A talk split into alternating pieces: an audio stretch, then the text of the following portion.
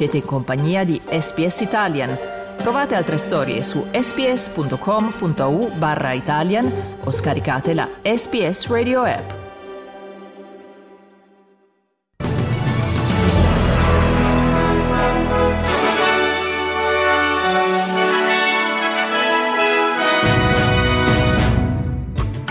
Medio Oriente, i Pasdaran iraniani rivendicano la paternità dell'attacco del 7 ottobre, immediata la smentita di Hamas. Australia sale a 10 il bilancio delle vittime del maltempo da inizio settimana in Queensland e Victoria. Donbass, missile russo sulla stazione ferroviaria di Kherson, bombardata anche Odessa. Sport, vela, addirittura d'arrivo alla regata Sydney Hobart, prosegue il testa a testa tra Andu Comanci e Low Connect.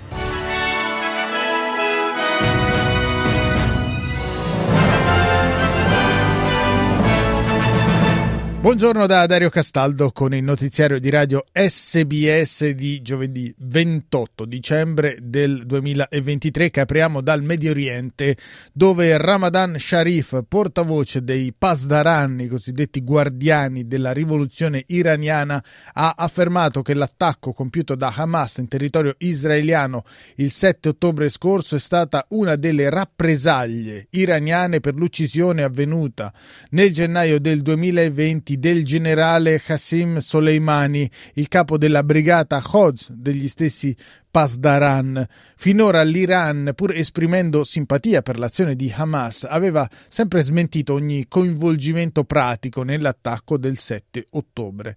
Hamas però ha respinto la tesi e ha ribadito che l'attacco del 7 ottobre è stata una risposta all'occupazione e alla continua aggressione al nostro popolo da parte di Israele. Intanto, nelle ore scorse, l'ambasciatore iraniano all'ONU ha scritto al segretario generale delle Nazioni Unite Antonio Guterres rivendicando il diritto legittimo di Teheran di rispondere con decisione a Israele per l'uccisione del generale delle guardie della rivoluzione Seyed Razi Mousavi, morto in seguito ad un raid israeliano su Damasco, in Siria. L'Iran ha definito un atto terroristico l'operazione di Tel Aviv e ha chiesto alle Nazioni Unite di condannare le attività malvagie di Israele nella regione, quelle che Iran definisce una seria minaccia alla pace globale. Poco fa poi gli Houthi, i ribelli yemeniti sostenuti proprio dall'Iran, hanno rivendicato l'attacco missilistico contro una nave commerciale nel Mar Rosso. Secondo il portavoce dei ribelli, Yahya Sari, il razzo ha colpito una nave della compagnia MSC che aveva ripetutamente ignorato le chiamate e gli avvertimenti. In a victory against the oppression of the Palestinian people, the naval forces of the Yemeni armed forces, with God's help, have carried out targeting of a commercial ship, MSC United, using appropriate naval missiles. La giornata appena trascorsa è stata caratterizzata anche da un botta e risposta a distanza tra Israele e Turchia. Durante una cerimonia ad Ankara, il presidente turco Erdogan ha dichiarato che quello che fa Netanyahu non è da meno rispetto a quello che ha fatto Hitler, aggiungendo che la Germania di oggi continua a pagare il prezzo del nazismo e per questo motivo non alza la voce contro Israele. A stretto giro è arrivata la replica del premier israeliano Benjamin Netanyahu, il quale ha dichiarato proprio Erdogan che commette un genocidio fra i curdi e che si è aggiudicato il record mondiale di arresti di giornalisti contrari al regime, è l'ultimo che può fare prediche.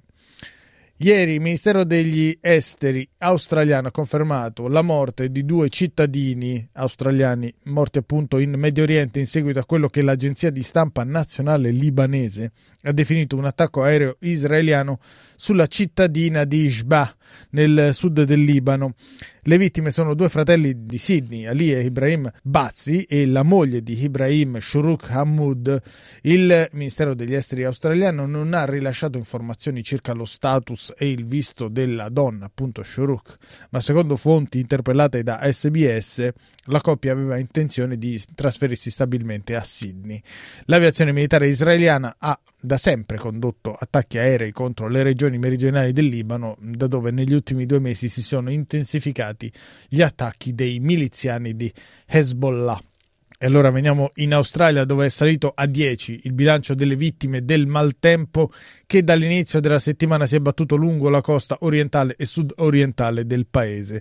Particolarmente salato il conto in termini di vite pagato dal Queensland dove è stato ritrovato prima il corpo di una bambina di 9 anni travolta dalle acque a Brisbane, eh, mentre una donna di 59 è morta in seguito ad una caduta di un albero e dove poi è salito a tre nelle ore scorse il conto delle vittime dell'imbarcazione che si è rovesciata nelle acque di Morton Bay.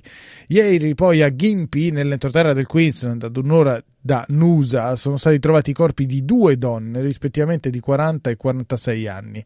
La responsabile della polizia del Queensland, Katrina Carroll, ha chiesto agli abitanti delle zone colpite dal maltempo di attenersi alle istruzioni delle autorità e di osservare tutte le precauzioni del caso. So the events have certainly um, taken a tragic turn in the southeast. So can I ask, please, that everyone heeds those warnings, that they really listen to authorities, they stay out of those dangerous conditions.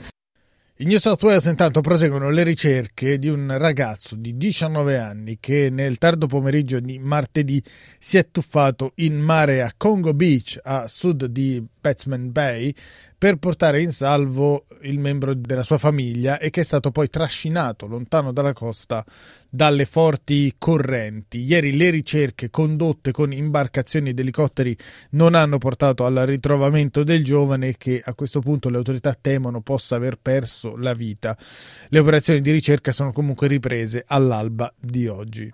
Secondo un rapporto sono state 281 le vittime del mare registrate in Australia tra il luglio del 22 e il giugno del 23, mentre dall'inizio dell'estate australiana di questo 23. Già 21 persone hanno perso la vita in incidenti analoghi, un trend in aumento, in particolare in New South Wales dove le vittime accertate sono 6, che ha portato le autorità a lanciare l'ennesimo allarme. Ascoltiamo al riguardo Stephen Pearce, amministratore delegato di Surf Life Saving New South Wales, secondo quale questo è il periodo più delicato dell'anno. We always have like this really heightened peak of operational activity around Christmas. And unfortunately, you know, particularly here in New South Wales, it's been a really tragic start. And um, even you know, since uh, 1 December, we're now up to six coastal drownings here in New South Wales just alone. Torniamo adesso all'estero perché poco fa l'esercito russo ha colpito la stazione ferroviaria di Kherson nel sud dell'Ucraina. Nell'attacco è morto un poliziotto e sono rimasti feriti due agenti e due civili. Lo ha riferito il ministro dell'interno ucraino Alexander Klimenko, specificando che in quel momento lo scalo ferroviario era pieno di persone e che circa 140 civili stavano aspettando un treno. Il tenente di polizia ha specificato Klimenko è stato colpito durante l'evacuazione delle persone tratte tutte in salvo. Klimenko ha poi aggiunto che nelle ore scorse è stata bombardata anche la città di Odessa per approfondimenti sulla guerra in Ucraina vi rimando al programma che segue questo notiziario. Diamo uno sguardo ai cambi, è stabile il dollaro australiano che questa mattina vale 61 centesimi di euro e viene scambiato a 68 centesimi di dollaro statunitense. Per quanto riguarda lo sport, vela proprio in questi istanti.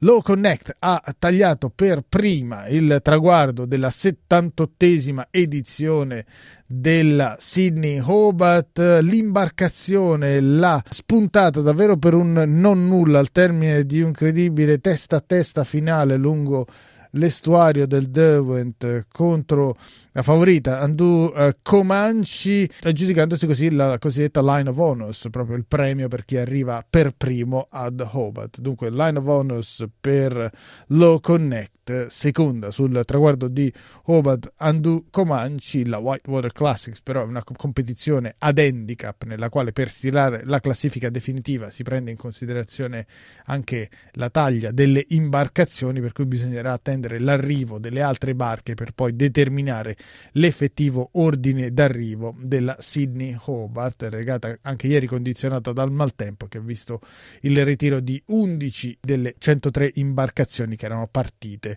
dalla baia di Sydney. Concludiamo il giornale radio con le previsioni del tempo per oggi. Ad Adelaide possibili precipitazioni in aumento nel corso della giornata con una temperatura massima di 29 gradi. A Brisbane cielo parzialmente coperto, la massima sarà di 36 gradi. A Cairns pioggia a tratti 32, a Canberra in prevalenza sereno con una massima di 27 gradi. Acquazzoni a Darwin dove la colonnina di mercurio salirà fino ai 35 gradi. A Hobart pioggia a tratti 22 la massima. A Melbourne cielo coperto con rischio di qualche isolato scroscio di pioggia e una temperatura massima di 21 gradi. A Perth in prevalenza sereno la massima sarà di 30 gradi. Per finire giornata di sole anche a Sydney dove la temperatura massima sarà di 31 gradi.